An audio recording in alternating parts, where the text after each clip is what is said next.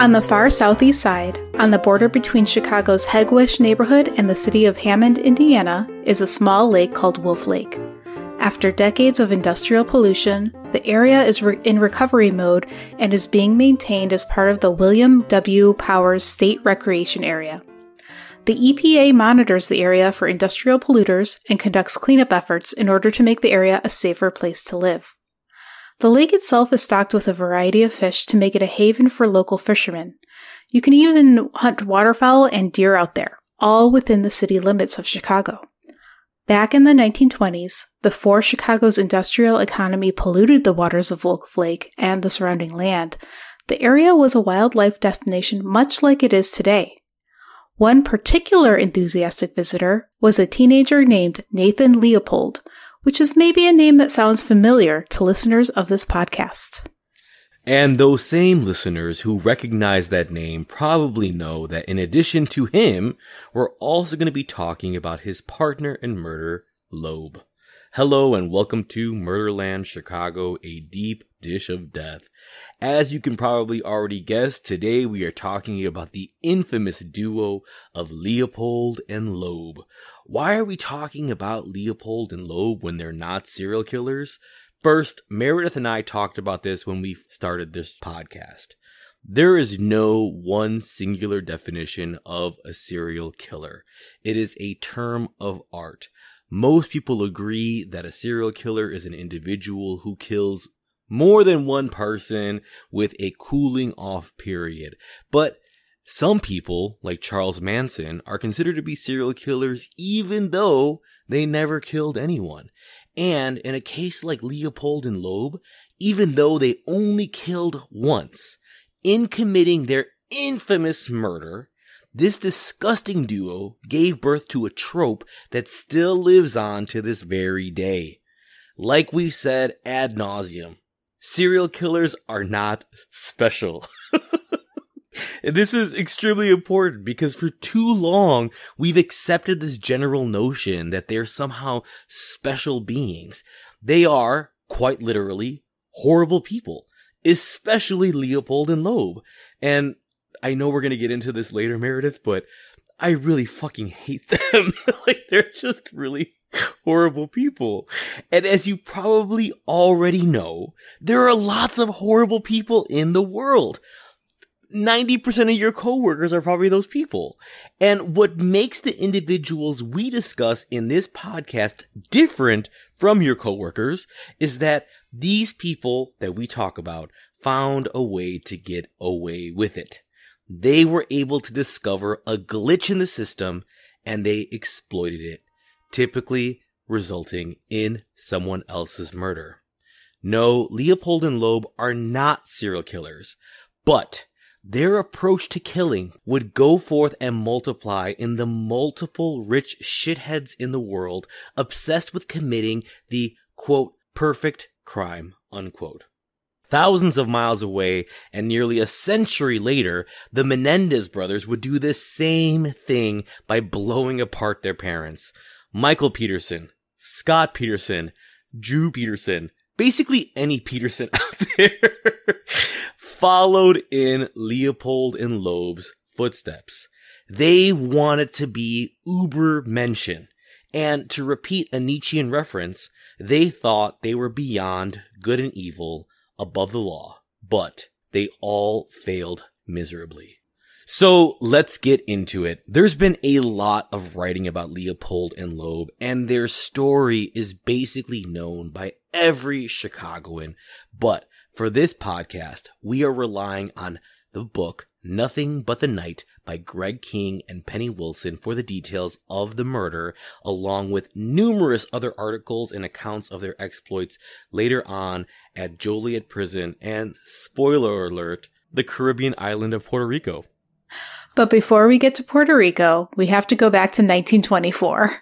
So, in May of 1924, a couple of workers found the body of Bobby Franks in a culvert in Wolf Lake. In the flurry of activity to recover the body and bring it to the morgue, someone found a nearby pair of glasses and put them on Bobby's face. As it turned out, those glasses belonged to Nathan Leopold, who, along with his accomplice Richard Loeb, had killed Bobby Franks as part of that bizarre plan to commit the perfect crime.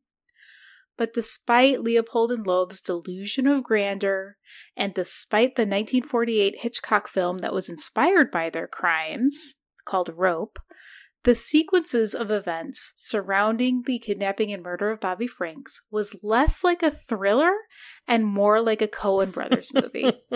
so, Jonathan, tell us what happened.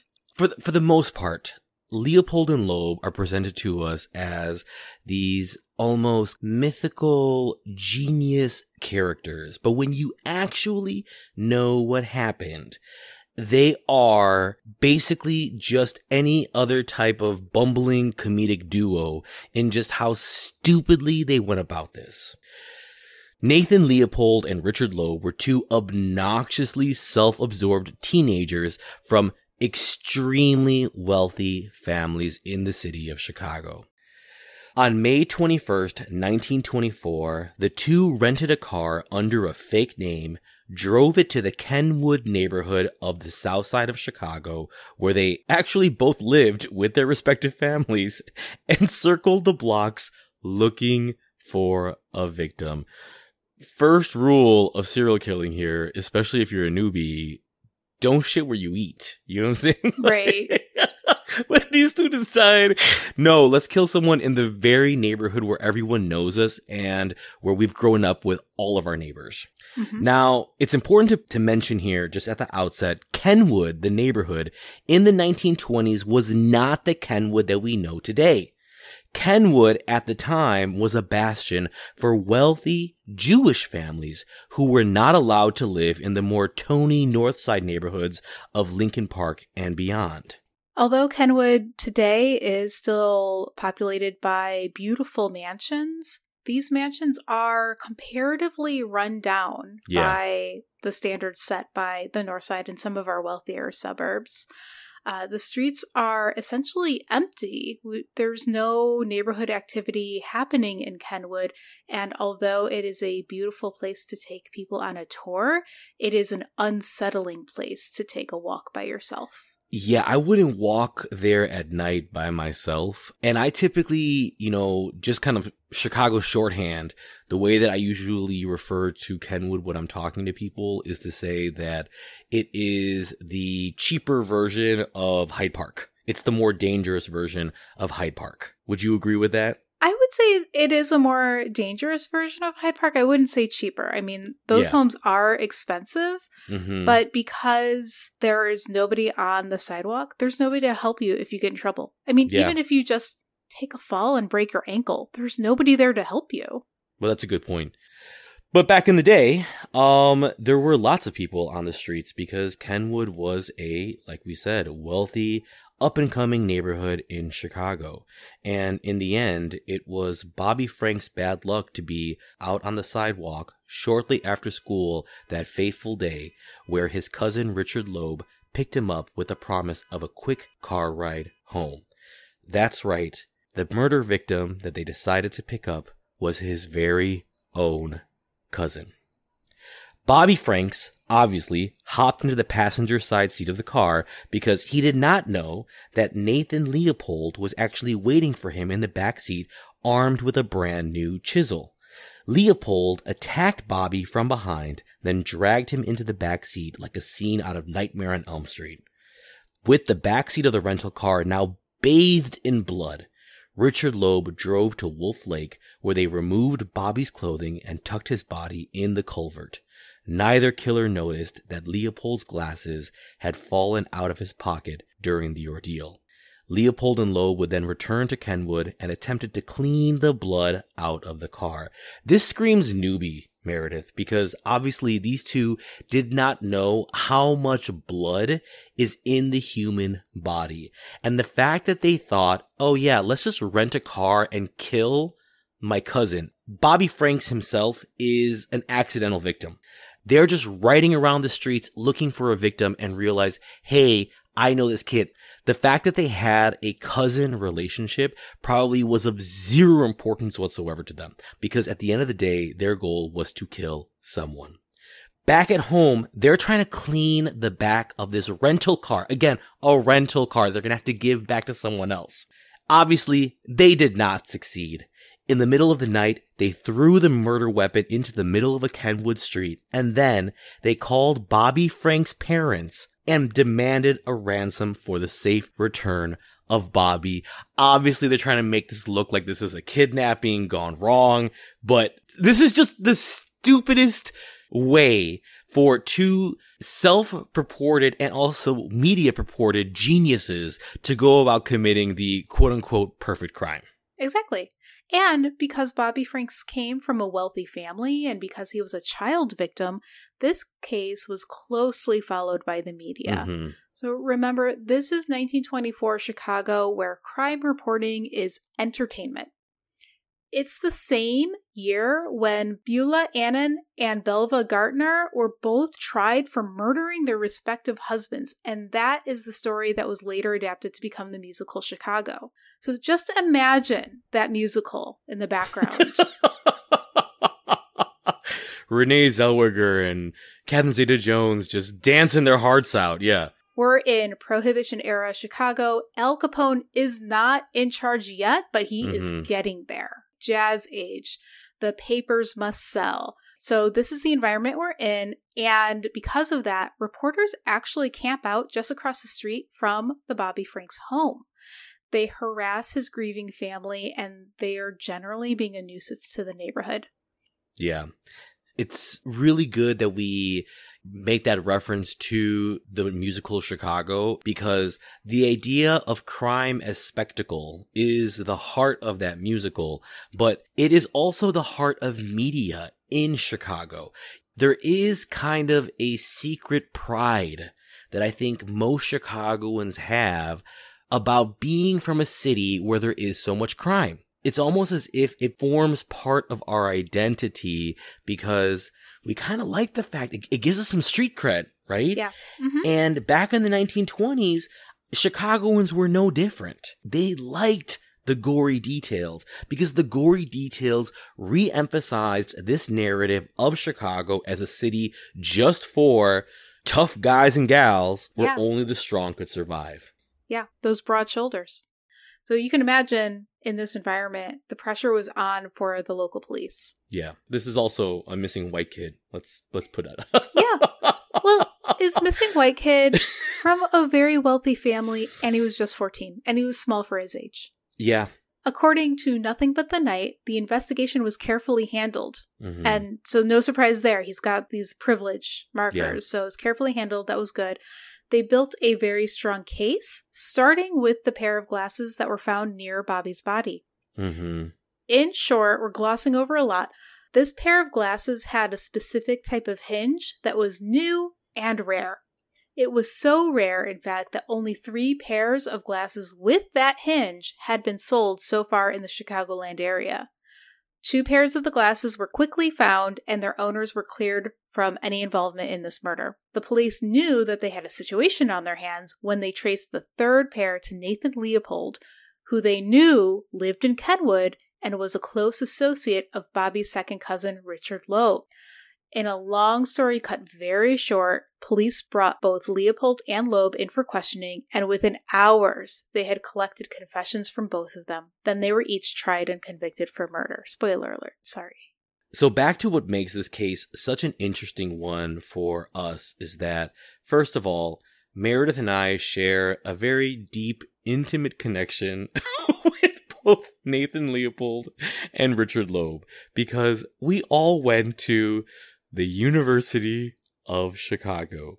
And in so, we experienced firsthand the type of privileged students that the school attracts. It was an intense experience to go from working class communities to living and learning with a bunch of people who come from money, money. We're not talking like, oh, my family has enough money to go on vacation to Disney World. We're talking families that give their children trusts, that buy their kids condos for the four years that they are at school, that automatically come to campus driving new Mercedes cars, and that this is not even a bragging point for them. This is just life. And that's exactly the type of environment the University of Chicago was a hundred years ago, was 15 odd years ago when we went there, right?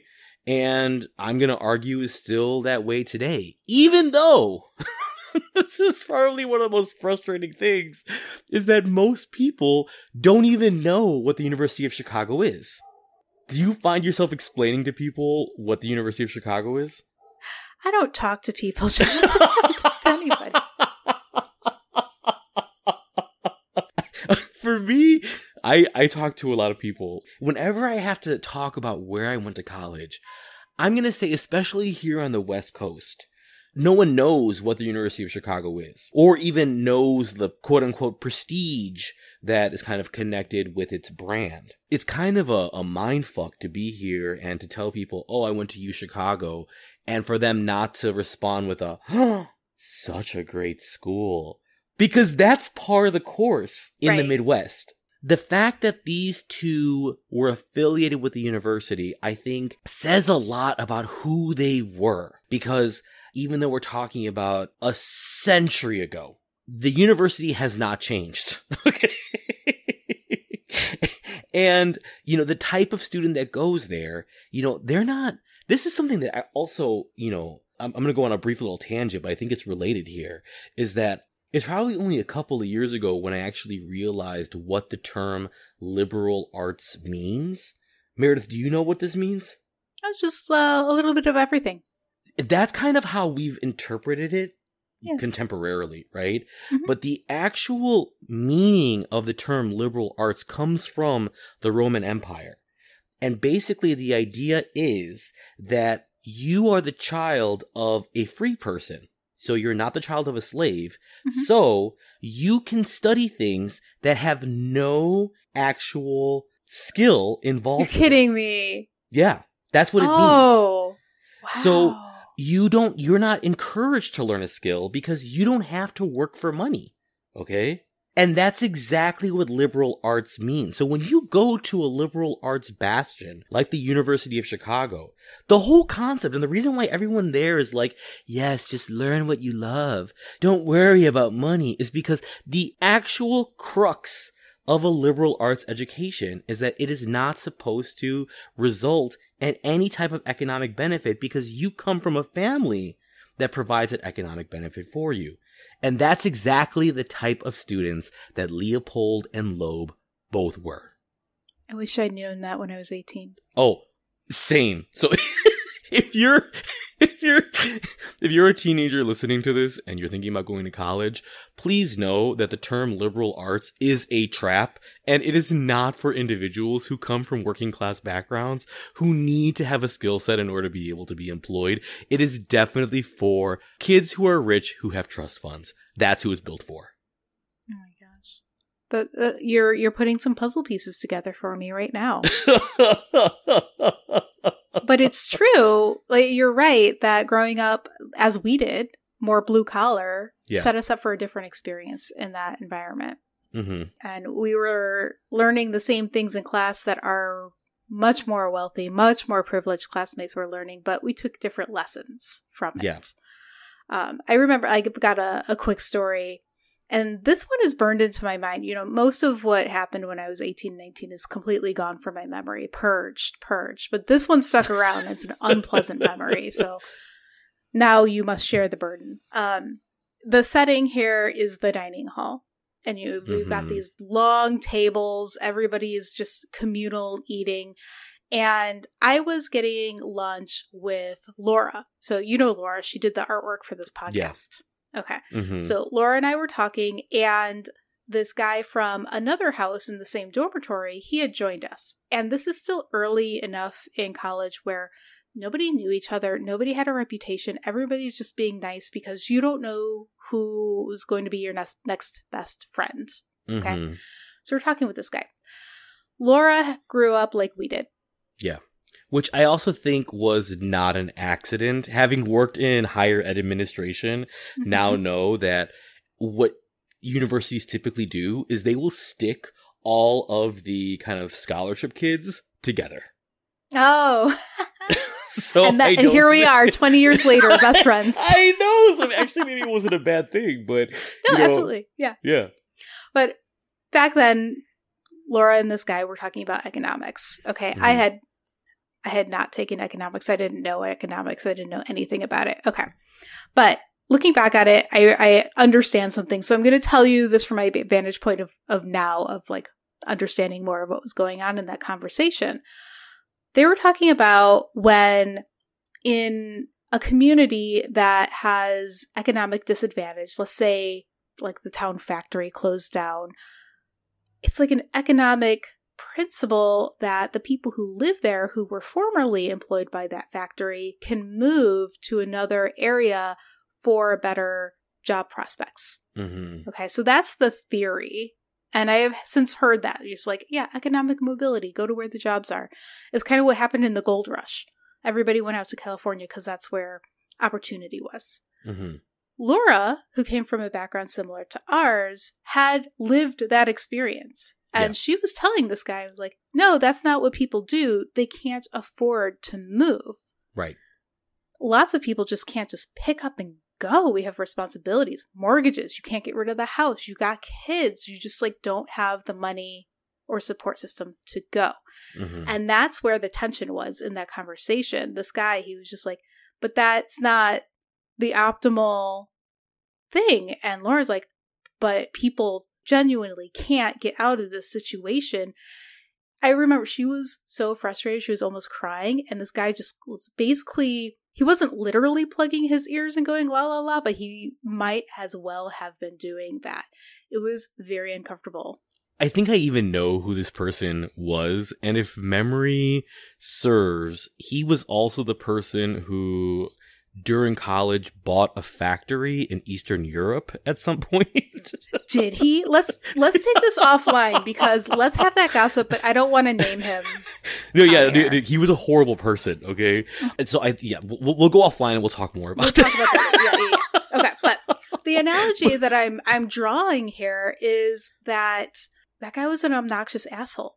Yeah, and Leopold and Loeb both came from wealth like that. Mm-hmm. They were privately tutored. They had read all of those books and they showed up at college when they were kids. Yeah. So Loeb started when he was 14 years old at the University of Chicago, and Leopold started at age 15.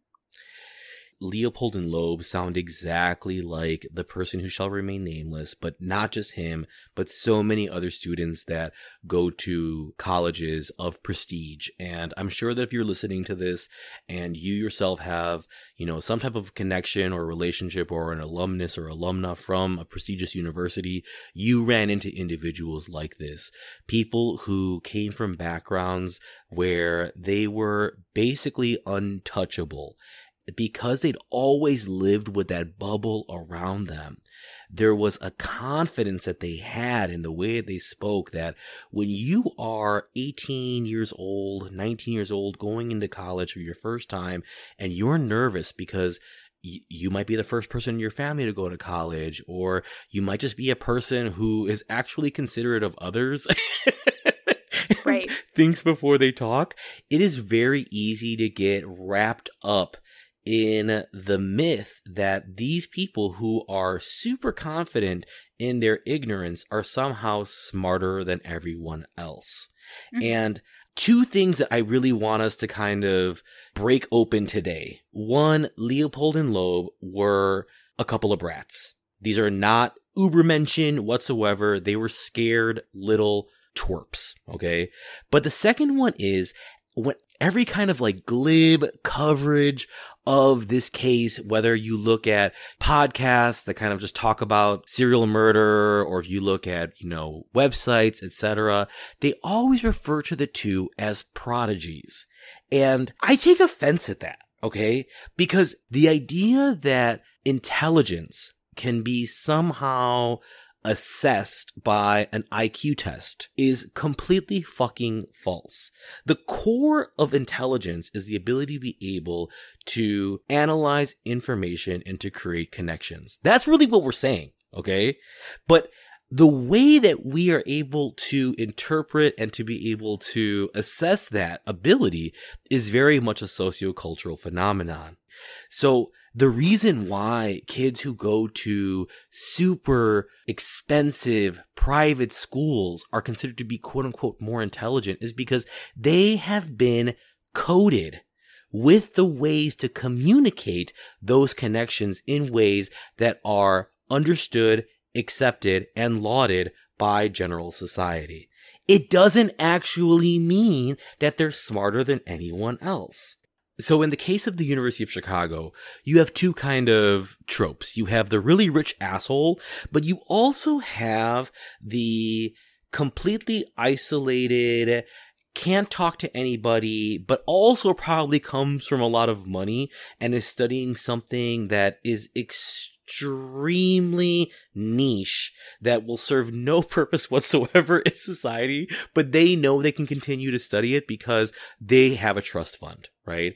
Mm-hmm. I always think about this one time when I was first at the University of Chicago and I saw someone reading a book and I wanted to know more about it. So I went up to that person and I asked, Hey, you know, what's that book that you're reading? They looked at me, closed their book, and ran away.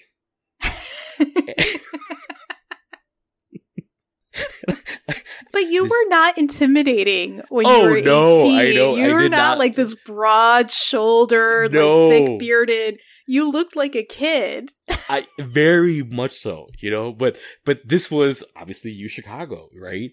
And yeah. there is that type of person that goes to U Chicago yeah. who is an antisocial nerd. Mm-hmm. And I think when we see Leopold and Loeb, they kind of had a little from column A. They were kind of obnoxious rich assholes, but they were also had a lot from column B, which is mm-hmm. that they were pretty socially inept. They had yeah. no idea how to really interact with other people. So even though they're at this world class university, who do they end up becoming friends with? Each other. Nobody. They're just friends with each other. And I know you and I know this type of person because we went to school with them. They were just friends with one person and that was it. And this is exactly what happens with the two of them. So, because they are not being challenged by anybody else, they're basically creating this feedback loop of bullshit that they end up feeding to each other and gobbling up because there's no one to tell them differently. Now, sometimes, you know, me and my sister, we talk about this a lot because she has a three year old now. And she's really trying to right a lot of the generational wrongs, right, of our family because you know, we came from a blue collar background and like people did not treat kids like they were precious, you know? And, you know, I know that a lot of people of our generation and from our kind of socioeconomic background, you know, we have memories of our parents and family members telling us some like basically being bullied by, mm-hmm. by oh, our yeah. family, right? Yeah. Yep. now, even though that sounds horrible to some people, there is an actual social benefit to that obviously everything in everything in moderation, right? Right. Like there there is a tipping point. You know what I'm saying? You're not advocating for bullying your children. no, no, no, no, no. Please do not take this as me saying go bully your children. Um, leave your children alone, okay? But there is something positive about having another voice in the room that's not just telling you you walk on water, everything you do is fucking magic. Because yeah you have a case like Leopold and Loeb where they were basically able to insulate themselves from any external criticism because they had each other. And mm-hmm. then if when they weren't with each other, they were with their families who were basically just feeding them the same bullshit. You're the smartest, you're the greatest, etc., etc. So it's no surprise that these two are going to end up convincing each other that they are capable of committing the perfect crime. Yes, they grew up in the same neighborhood and were kind of stuck with each other at first, but because of their A, immense privilege, and B, inability to be able to interact with anyone outside of that circle, they begin to develop an intense bond that cannot be separated. And at this point, it'll be helpful, I think, to understand a little bit more about their personalities and why they were the way they were beyond growing up with privilege and wealth. So, Nathan Leopold, we'll start with him. He was short, obnoxious, socially Mhm. awkward. You just said all these things. His primary hobby is bird watching and bird taxidermy. That's his thing. People know Oh that God. he's he's Yeah. got the birds, and they they come to him like, "Oh, what's this bird?" As a child, I think we you highlight that point, right? That this we're not talking about someone who's retired. right. Like he's deep Yeah. in it. He's like become an expert on Yeah. birds. So he spends a lot of time in parks, wilderness areas, and the like, all around the city, including Wolf Lake, for that hobby. Now, his parents had immigrated from Germany and made a fortune in shipping. So they were the kind of family that employed a governess. And a governess, for folks who don't know, because I had to look it up, they're kind of a blend between a nanny and a tutor. Basically, somebody to raise your children for you. Now, according to Nothing But the Night, this governess sexually abused Leopold when he was just 12 years old. Yeah. Okay. And that that is terrible and wrong and awful. But- also but, very bright. but if I can just interrupt there, Yes. even though it's horrible and awful, it's also alleged abuse. Mhm. And we'll go into this a little bit further, but a lot of what we know about Leopold and Loeb comes out from the defense of their trial, where I'm going to argue a lot of questionable things were put out there as last ditch efforts. That's fair. Yeah. That's a really good point. Yeah, so we don't we don't exactly know what occurred when he was 12 years old. Um and obviously the governess herself was never tried. So this is this is this is a version of the story that we, you know, are are including because it is something that's been reported often when people talk about Leopold. Exactly. Yes. That's a great point. Richard Loeb, on the other hand, he was also very bright. And even though he was awkward, he was not as socially awkward as Leopold. Okay. Richard Loeb had friends. He had a few friends. Mhm. People knew him. His father was a senior executive at Sears Roebuck, and his family's wealth made Leopold's family look like they were middle class. All right, just like m- you said money money before is like money money money. Okay. Yeah. but Loeb also has his problems. Okay. He has Yeah. been fantasizing about becoming a master criminal since early childhood. And beyond the fantasy, which is fantasies are fine, he's been putting that into action and has been committing petty theft and arson by the Mhm. time he gets to college. He didn't face any consequences. He never got caught for any of it.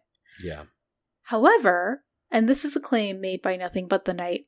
he's also a people pleaser, Mhm. which means that it's easy for people to like him because he's bad with boundaries. Yep. Okay, and that's foreshadowing. Being a people pleaser is incompatible with establishing and maintaining personal boundaries. Yeah. As you said, Leopold and Loeb got to be friends when they were both undergrads at the U of C. And here we see a little bit of divergence in their paths. Mhm. Leopold had no problem with classes. He was academically gifted and thrived in that atmosphere. But Loeb, he had problems keeping up and he developed a severe drinking problem. Mhm. So he transfers out to the University of Michigan in Ann Arbor. Yeah, so I think one of the things that for me is really interesting here is that there was when people say like, "Oh, like this crime came out of nowhere." It actually didn't. There were plenty of signs coming up to this point, and it makes me remember when I worked as a social worker for Chicago Public Schools. One of the things that we would always talk about is that the poorer the child, the more extensive the record is going to be. The more wealthy the child, you will never see anything on that record. And the reason why is because if your family comes from privilege, they're able to make all of that go away. Yeah. And so it's, it, this is, this is shit that ingrains us from kindergarten. And I think people don't even realize that. As soon as you enter into a school, if you are from a family that has no resources, you are at the mercy of the system from the day you cross into that public school. Because whatever they have on you, that can be used in any court in the entire country. You know, the, the, the difference here is that Leopold and Loeb, even though they have some behaviors that leading up to this point, you know, could have indicated to people, yo, you got a sociopath on your hands, they are able to come into the situation completely spotless from an official perspective because nothing has ever been recorded about the two. I think it's really important here, like you said, this divergence, because in any type of toxic relationship, when you have two people kind of splitting the road, the normal healthy response at that point is to say, I love you, let go, right? Let go, right. let God, all right? but when you're caught in a codependent relationship, you can't let that person go because that other person is helping you define yourself. And that's exactly what we see here. Because of the fact that Loeb has a, a burgeoning alcohol problem, Leopold could not let go. And in a really bad Brokeback Mountain imitation, he just couldn't quit him. I, that was horrible. I can't do that accent. I can't do that. You did a good job. You did but everyone job. gets the point. Everyone gets the yeah. point. He could not quit him. All right. So basically, the what what could have been the end of this story. All right. Yeah. Because honestly, had they not stayed in each other's life, there is a world where neither one of them would have done this. Okay. Exactly. But Leopold could not stand the fact that Loeb had moved away. It's like seeing everything that you have ever had in your life just poof vanish. And Leopold, because he was the more awkward one, did not have other friends to fall back on. And without a buddy to run around town and listen to all of his self serving bullshit, he was just left with himself. But Loeb's family is still living in Chicago. They live just north of Hyde Park in the Kenwood neighborhood, close by to where the Obamas lived before Obama was elected president. And Obviously, he's going back home periodically. Leopold gloms onto Loeb on one of these visits and takes the train back up to Michigan with Loeb. And if you're getting a little bit of a Brokeback Mountain feeling here, uh, you are not wrong. Because no teenage boy is going to be doing this for his friend if there was not something else going on. So it's during this train ride that he claimed that the two of them really had a heart to heart and trauma dumped all over each other. So why is this a big deal? Because part of Nathan Leopold's trauma, in addition to the sexual abuse from his governess, allegedly, is that he is gay and he could not live authentically. He's in the closet because A, he's a socially awkward teen, but B, he's growing up in a very wealthy family that's also C, Jewish, and will not accept him being out. Loeb also has his share of trauma and secrets, including fantasies about becoming a master criminal one day. So, now the two of them are locked into this delicious death spiral of codependency because none of what Loeb shared would put his life and social standing at risk if others knew. Basically, Leopold is at the beck and call of Loeb because Leopold cannot survive anyone finding out that he's actually gay. And the worst that would happen to Loeb if somebody found out about his secrets is that he would be embarrassed for a little while. But mm-hmm. eventually folks would forget. You know, for a few family gatherings, it would be like, oh, better watch out. We got a master criminal coming to dinner. But yeah, it would quickly be replaced by other gossip. Like rich people just don't care about what Loeb's got going on. Mm-hmm. But, you know, since Leopold basically told Loeb that he's gay, he can't afford to let Loeb go and he can't afford to have a falling out because Loeb's got this now hanging mm-hmm. over Leopold. But that's a little later on in the story. Just at this point, they've been on the train, they've just shared their secrets with each other, and maybe they did some exploring. We know this because apparently on this trip to Michigan, this is the first time that they had sex, which is something that they both mutually agree and that has been supported by both of their accounts. Leopold, as we know, was already actively attracted to men, But Loeb was actually more asexual. And the more we hear about Loeb, the more we kind of start to realize that he does fit all of the classic hallmarks of a sociopath. He it's, it's not like he had a bisexuality or a heterosexuality or a homosexuality.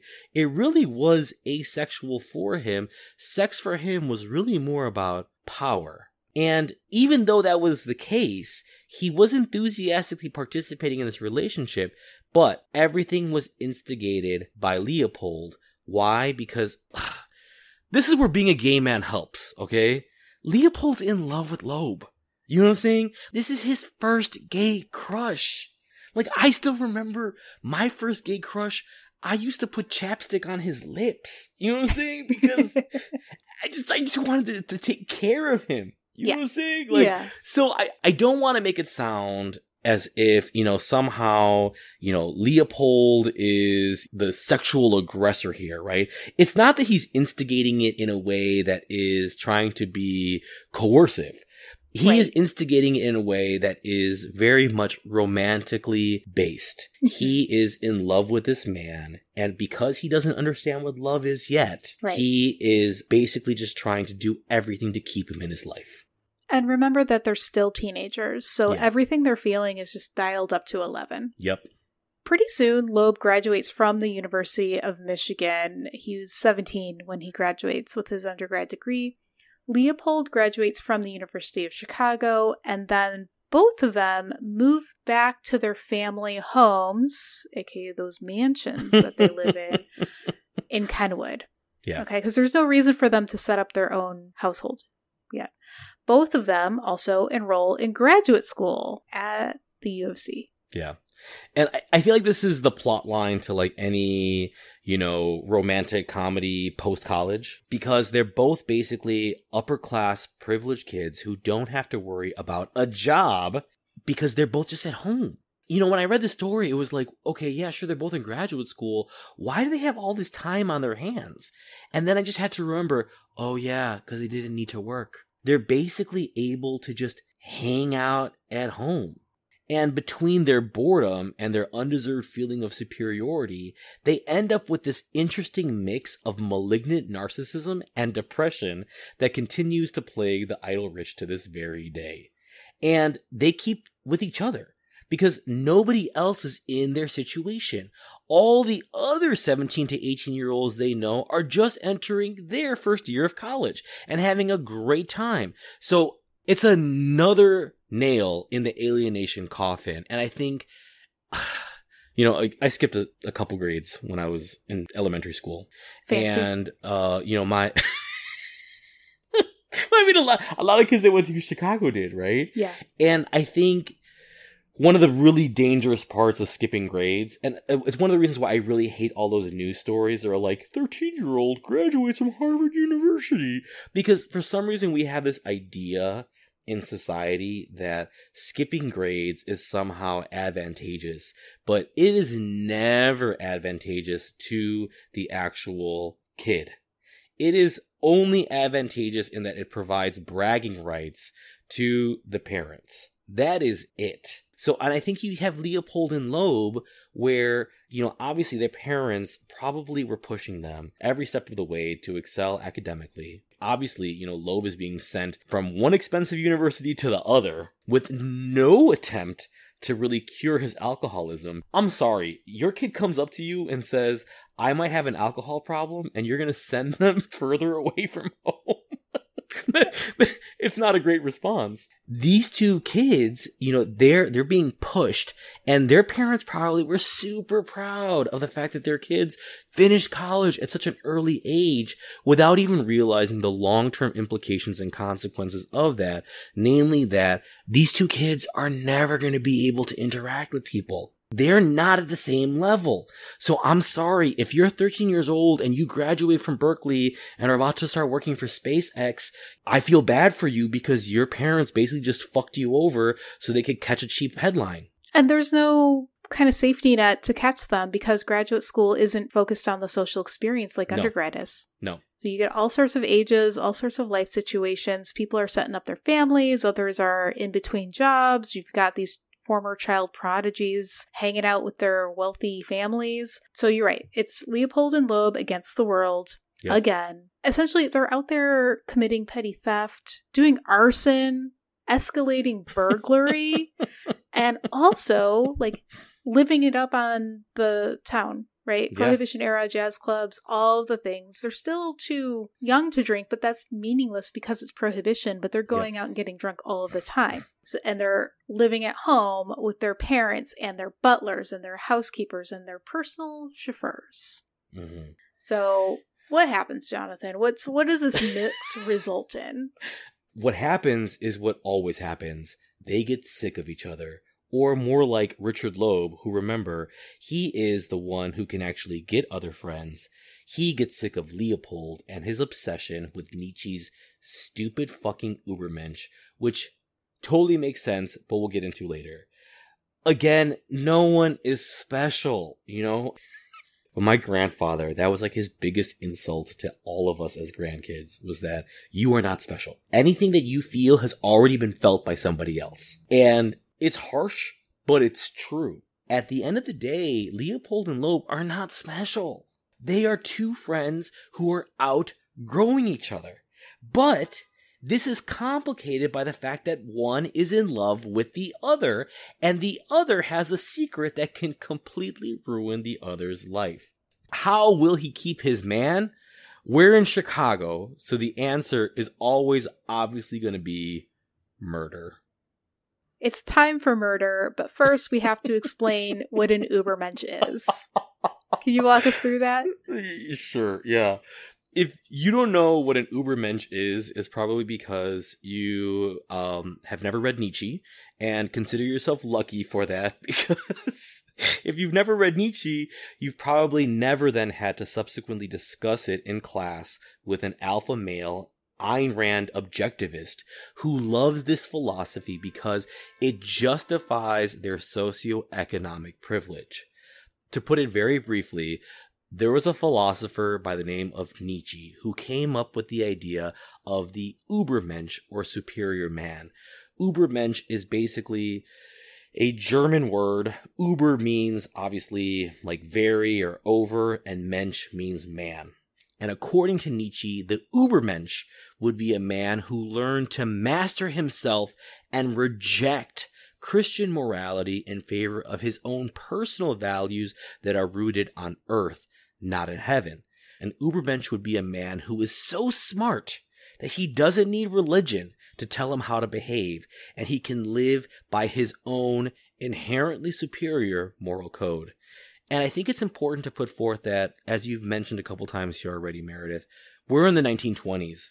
And this is before the Great Depression, and people are still flying high economically. The Horatio Alger myth that you can come from rags and come out with riches is still rife.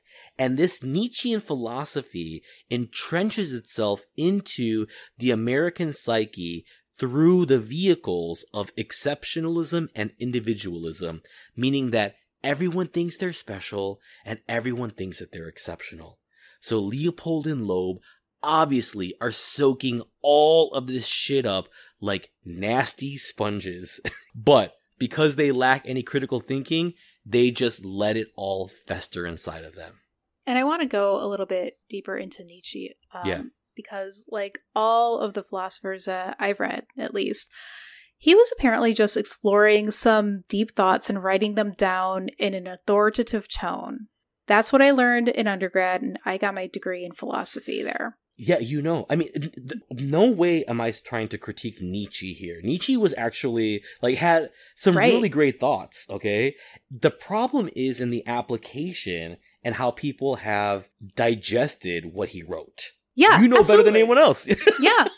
And I'll tell you what I learned through living and working in the white collar environment for the past 20 years is yeah. if you say or write anything with confidence, most people are just going to go with it. You can just speak with confidence on a topic that you have absolutely no expertise in, and a room of highly educated adults will more often than not, just go with it. When Mhm. someone speaks with confidence, it's just so easy to believe what they're saying. And that Mhm. is exactly why con men are called con men. It's short for confidence man because these folks are scam artists who lure you in because of their confidence.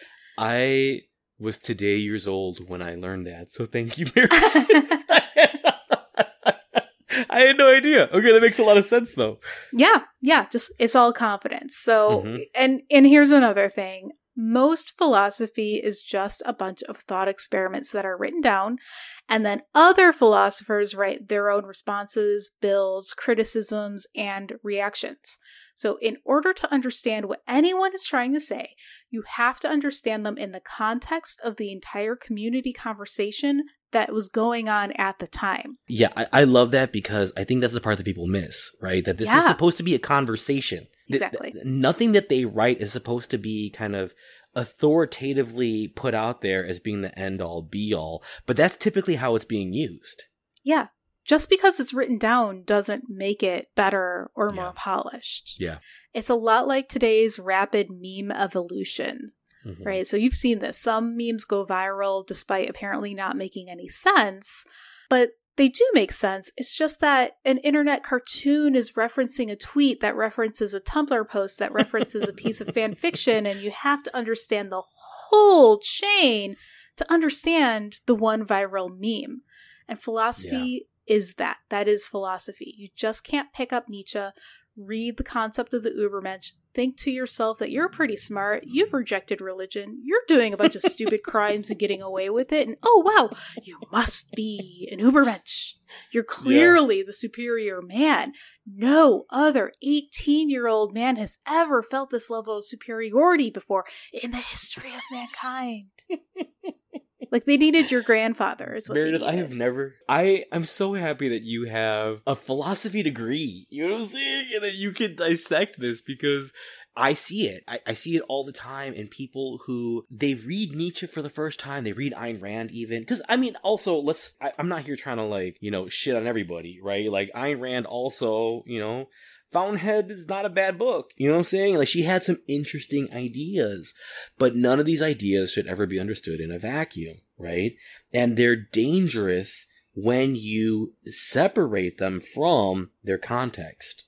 It's exactly why Loeb was super fucking sick of Leopold, because he would not shut the fuck up about this uber mensch shit. Leopold obviously noticed that Loeb was pulling away, and that causes him to panic even more.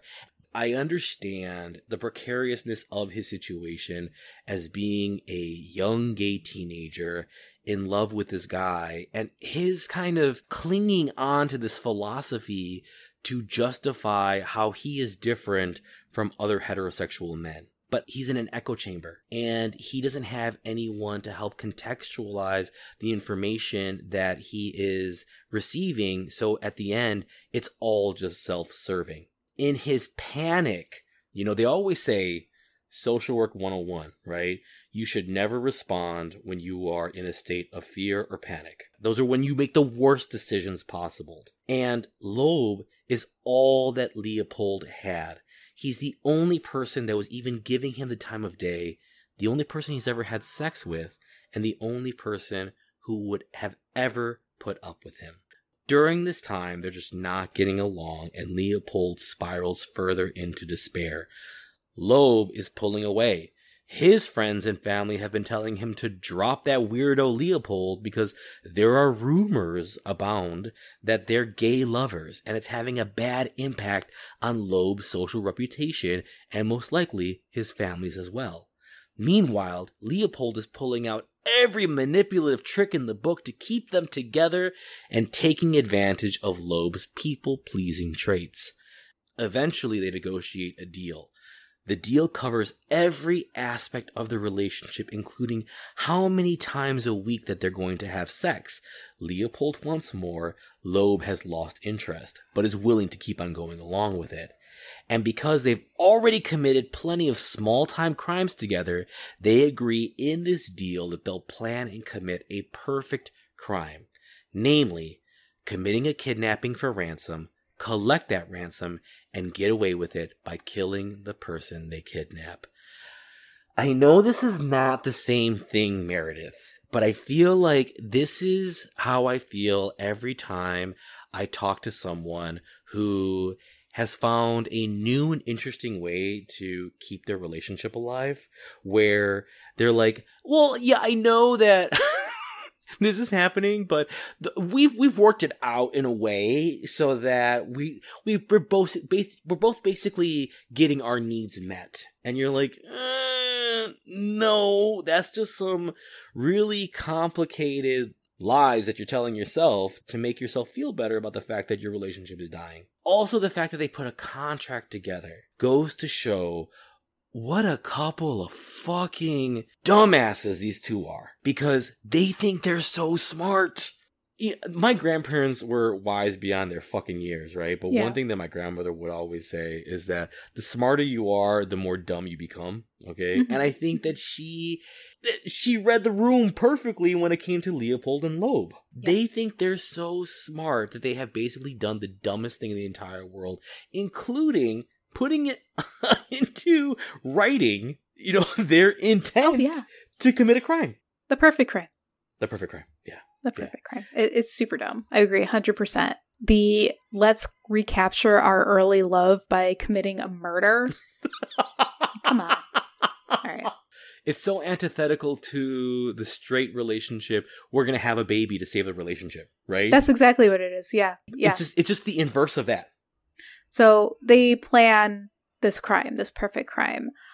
But based on nothing but the night, it was really more of an idle sketch of what a plan mm. could be. Yeah. So let's bullet point it. All right. So this plan was buy a murder weapon, a chisel, in a shop on Cottage Grove Avenue, just blocks from where your well known family lives. Go to ridiculous lengths Yeah. to rent a luxury car by setting up a false identity as an out of town businessman, faking a reference for that car rental, and doing a trial run slash joyride around the city to ensure that renting a car is feasible. Right? Because renting the car is the important part. Okay. Approach and also the fact that they're renting a luxury car. Obviously, people are gonna remember a luxury car. No one remembers how many Hondas go down the street. You know what I'm saying? But yes. you know, everyone remembers how many Lamborghinis they've seen in the week. You know? hmm hmm The next point in your plan is approach multiple young boys in Kenwood, the neighborhood where your well known family lives, with obvious attempts to lure them somewhere. Then, Yeah. when your attempts at luring city savvy kids fails, drive around Kenwood aimlessly until you spot your own 14 year old second cousin Bobby Franks walking home Oh from school God. and lure your mother's cousin's baby boy into your ridiculous luxury car under the pretense of asking a few questions about his tennis racket, which of course you know that he is interested in because you just played tennis with him a few days ago. Yeah. Next, attack and kill Bobby, resulting in a bloodbath in the rental car. Then, drive from Kenwood all the way out to Wolf Lake to leave Bobby's body out there because you think that nobody else frequents the area. Leave your glasses with Bobby's body. Be conspicuously absent from Kenwood as Bobby's parents raise the alarm and organize a search party for their missing son. Attempt to lead Bobby's parents on a wild goose chase to deliver ransom money. Drive around Kenwood in the middle of the night and throw the murder weapon that you purchased a couple of days ago out the window in the middle of the street. Yeah. Next, attempt to clean the blood out of the rental car. Fail. Get caught in the act of cleaning by the family chauffeur who is flabbergasted that you would ever deign to clean a vehicle. Claim that you were bootlegging go- and that the stains are from a wine spill. But just goes to show you how much of little assholes they were. The domestic workers in their house are like, "You're touching a rag." Like that's such a Uh-huh. huge red flag for them. You know? Yep. Next, return the rental car. Followed by remain completely confident that you will not get caught. Finally, and this one's Leopold, display a shocked Pikachu face when people pleasing Loeb confesses to the murder. Yeah, a couple of regular Chicago murderous masterminds here. Uh, the two things here that really get my guff, okay? One is the fact that they thought that Wolf Lake, that no one would go to it. Wolf Lake is busy. It always has been. Like you had mentioned before, it's a place for birding, fishing, and just general hanging out. Another dim witted Chicago murderer will also use this lake as a dumping ground while operating under the similar wrong assumption that few people go there, when in fact, I mean, maybe it's just because they're going there on off hours, but everyone's uncle goes to that lake to go fish. And they're operating under the assumption that oh if we find a place that you know might be off the trail a little bit that the body is somehow going to be undiscoverable. No dipshits. It's in water. Water is going to move the body towards another shore which inevitably means it's going to be discovered by someone. And second oh, i know you've already mentioned about the glasses but we, we have to highlight the glasses again okay because this was the major clue that connected Leopold and Loeb to the murder. Why? Because these were two rich kids who were only accustomed to the best and the most expensive. So those glasses, there's a reason why they only were bought by three individuals in the city of Chicago. It's because they were incredibly expensive. And the part that the part that just kills me is the fact that he didn't need those glasses okay? He didn't use them regularly, okay? The only reason why he had those glasses on him was because he was wearing his birding suit at the time, okay? And he had left the glasses in there because he used them when he went to go birding. So, he loses the glasses, and because he thinks that these glasses are just what everyone else has, he's not worried because he thinks they'll never be able to connect him to that set of glasses. And that just goes to show how privileged he was. That he thought this super expensive pair of glasses could be owned by the average Chicagoan, when in fact they were only owned by three people in the entire fucking city. It's a bit ironic that these two former child prodigies were so hmm. inept at understanding the world around them right? It's yeah. what makes this whole thing like a Coen Brothers movie. It's when yeah. you look behind the official curtain or story of Leopold and Loeb, all you find are a couple of self absorbed, banal idiots propped up by yeah. their family's wealth and privilege and stumbling from one bad idea to another. Yeah, and one part of this that to me is just really pathetic is that there is still uncertainty to this day as to who killed Bobby Franks, and that's because neither Nathan Leopold or Richard Loeb ever took responsibility for it and continue to blame each other for the murder. So there are officially two versions of what happened. One where Loeb is driving the car and one where Leopold is driving the car.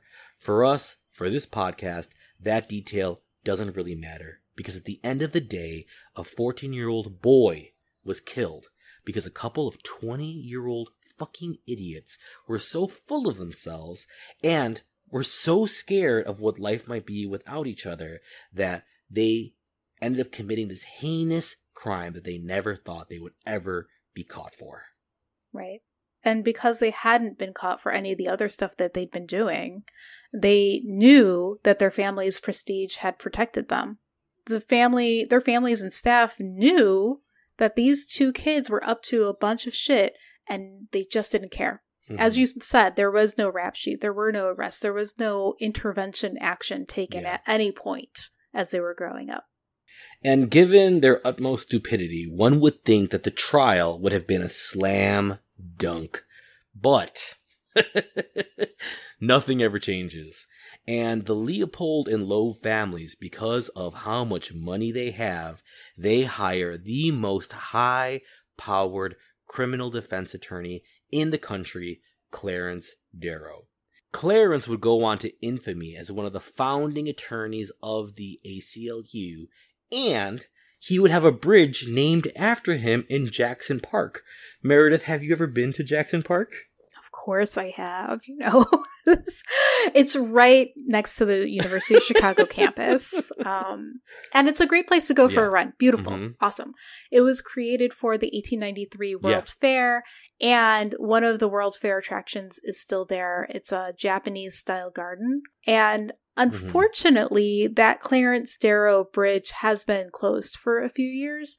The sign Yeah. says that it's been closed for repairs, but it's just sitting there and decaying.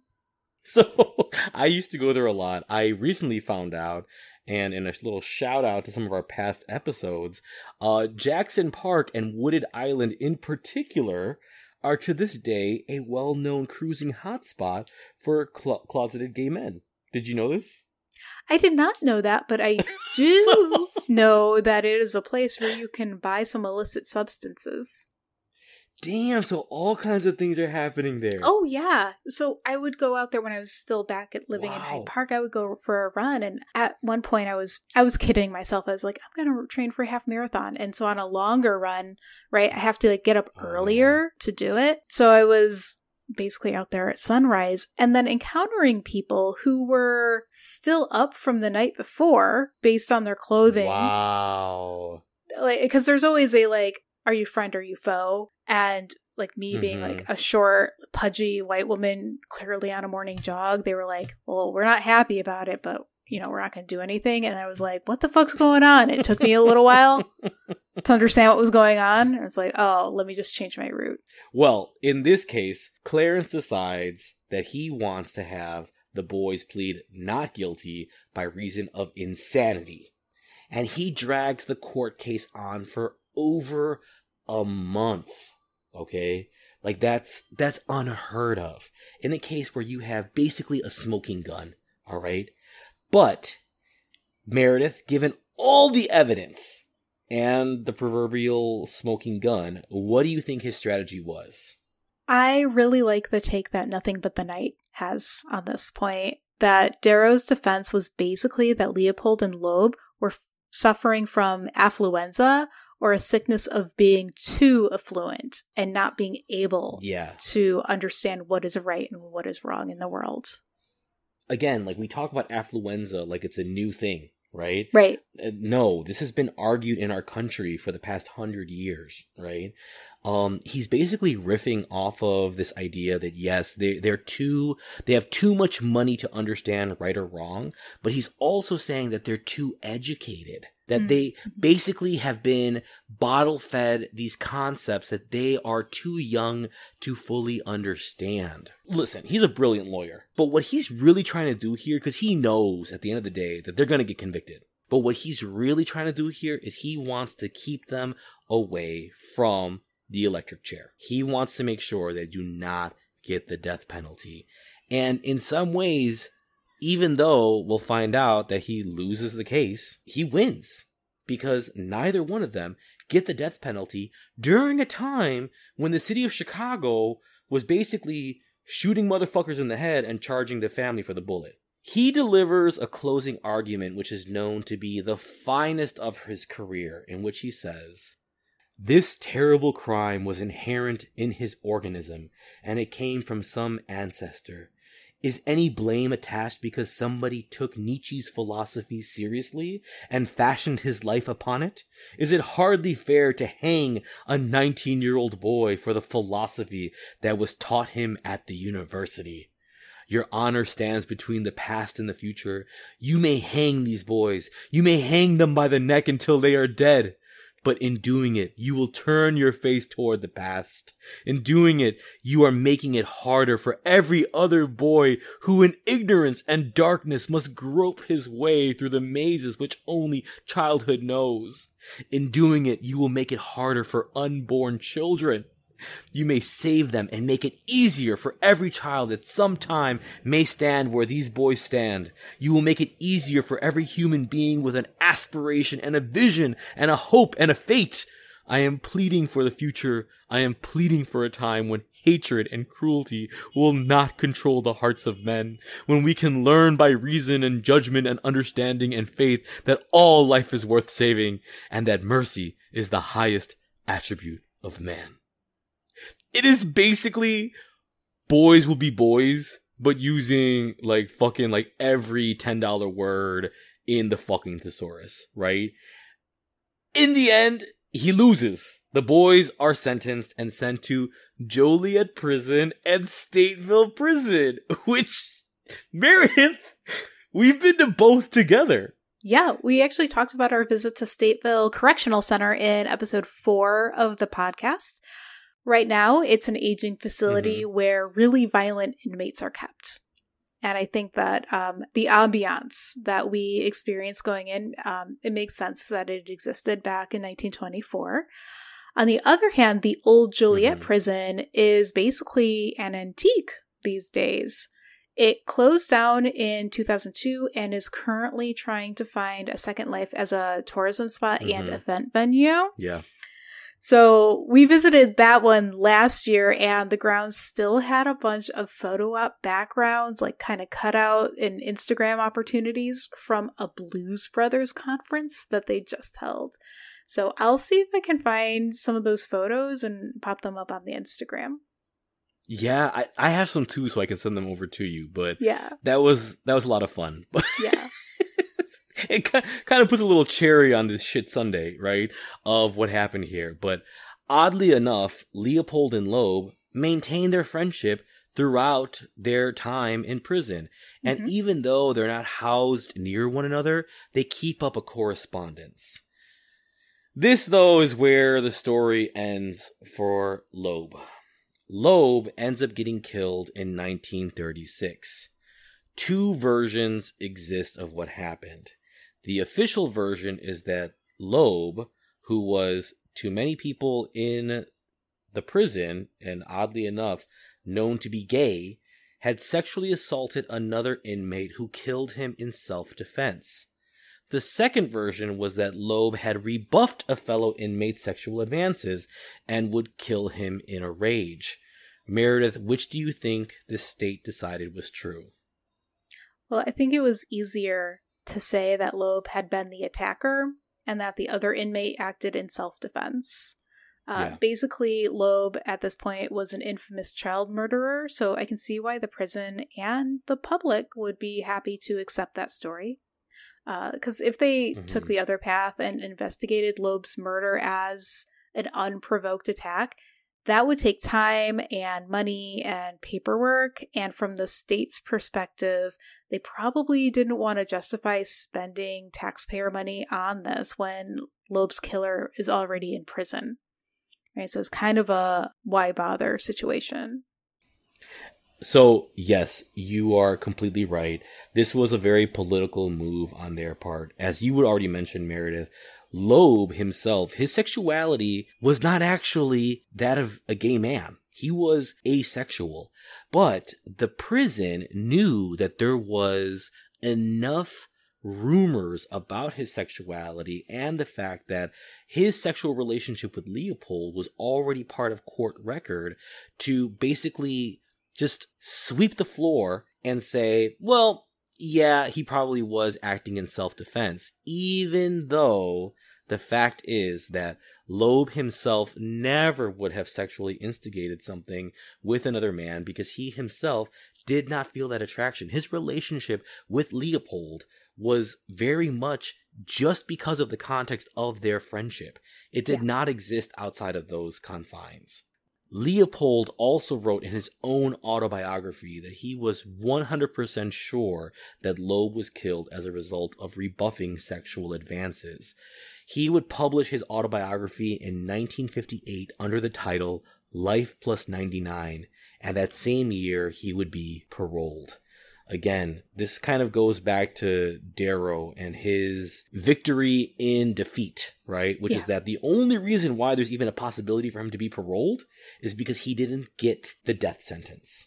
So, after he's paroled the next year, he sues the publishers of a book called Compulsion, which was written by his U Chicago classmate, and he's suing for defamation. The case goes all the way to the Illinois Supreme Court, but he eventually loses because, and here's a little free law school education for everyone, there are people who are known as defamation proof. And they're defamation proof because their reputations are already so horrible that it doesn't matter what else you have to say about them because their reputations are already so far down the toilet that you basically can't do any more damage. And that's what the court decided here. Leopold would eventually move to Santurce, Puerto Rico, where he marries a retired florist, earns a master's degree from the University of Puerto Rico, and would ironically publish another book called The Checklist of Birds of Puerto Rico and the Virgin Islands. He dies in 1977 of a heart attack at the age of 66. It sounds like he died in obscurity, which is, you know, it's fitting. But it does make you think. So, yeah. what might have happened if this perfect crime hadn't been so quickly solved? Mm-hmm. So, I'm thinking probably more murders because yeah. one thing that really stood out, at least in Nothing But the Night, was how Leopold and Loeb had been pushing each other to be more bold in their less murderous crimes. So, they were pushing each other on theft and arson. Yeah the toxic relationship that they had could have similarly pushed them to commit more murder and maybe even escalate in brutality. Yeah. Unfortunately, even though they were caught right away, Leopold and Loeb did set a precedent for the ideal of a hyper intelligent archetype serial killer that we yeah. see in pop culture today. Mm-hmm. Before them, killers had generally been considered to be impulse killers and generally yeah. considered to be like dumb monsters. Mm-hmm. These guys created the idea of the perfect crime, even though they were unable to commit one. Meredith, that's beautiful. I think that that like perfectly like just summarizes everything. 100% agree even in the title of the competitor book, uh, Compulsion, at that time, that's what people thought serial killers were. They were just right. acting on impulse, they were acting on compulsion. But the fact that these two were for the media deemed to be these geniuses who, you know, had carefully calculated this crime. Obviously, you know, they created this really destructive example, this really destructive archetype that we see being replicated to this very day. And yeah, I think they definitely would have gone on killing. They were able to find a way to keep their relationship alive through these very destructive acts. And honestly, they sounded like the worst kind of brats, the types of brats that we went to school with that would not have stopped until they got caught. Yeah. Because these two knew no consequences for any of their actions. And listen, it's sad how Loeb died, but Leopold got off easy in my estimation. You know, he did 33 years, but he still had all of his family's financial resources to undo a life plus 99 years conviction. You know, we give Darrow the, you know, the props for being able to, you know, at least get his his two clients away from the death penalty, but it still takes money to launch a successful appeal. And not only did he launch a successful appeal, but he lives a semi normal life afterwards. People yeah. just don't get to do that the vast majority of people are not going to be able to leave the prison life and be able to just live in even obscurity, as you say, in Puerto Rico. It takes money and it takes connections, and sadly, most people do not have that. So, my advice let's just eat the rich, okay? At this point, they are only good for their, you know, nutritional value that they might be able to give to the masses. But other than that, I'm closing the book on that one. Meredith, close us out. All right. In the next episode, we are going to talk about another archetypal pair, Patty Columbo and her boyfriend Frank DeLuca, who set the stage for other deadly duos, even having an international influence with the Barbie and Ken murders in Canada. Ooh la la. Join us next week for a deep dive on the toxic relationship that led to the annihilation of a suburban family and some of the city's most salacious headlines. Thanks for listening. Thanks.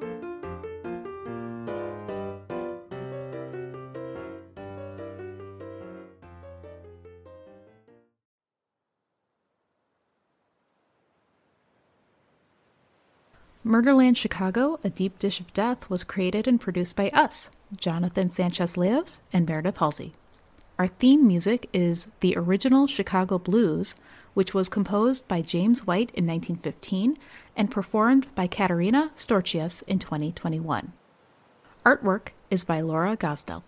Special thanks to everyone who helped make this season possible, including the friends and family who listened, gave constructive feedback, and offered advice and pointers on recording and editing. And thank you for listening. If you'd like to hear more from us, subscribe to Murderland Chicago, a deep dish of death on your podcast app. Follow us on Patreon at Murderland Chicago, and find us on Instagram at Deep Dish of Death. Throughout the making of this podcast, we did quite a bit of research to ensure that the information we are sharing is accurate. But we know that sometimes information sources contain errors, and we accept that, in conversation, we may have introduced errors to the stories. To that point, this podcast is for entertainment purposes only. Please send any comments, suggestions, or correction of errors to us at deepdishofdeath at gmail.com.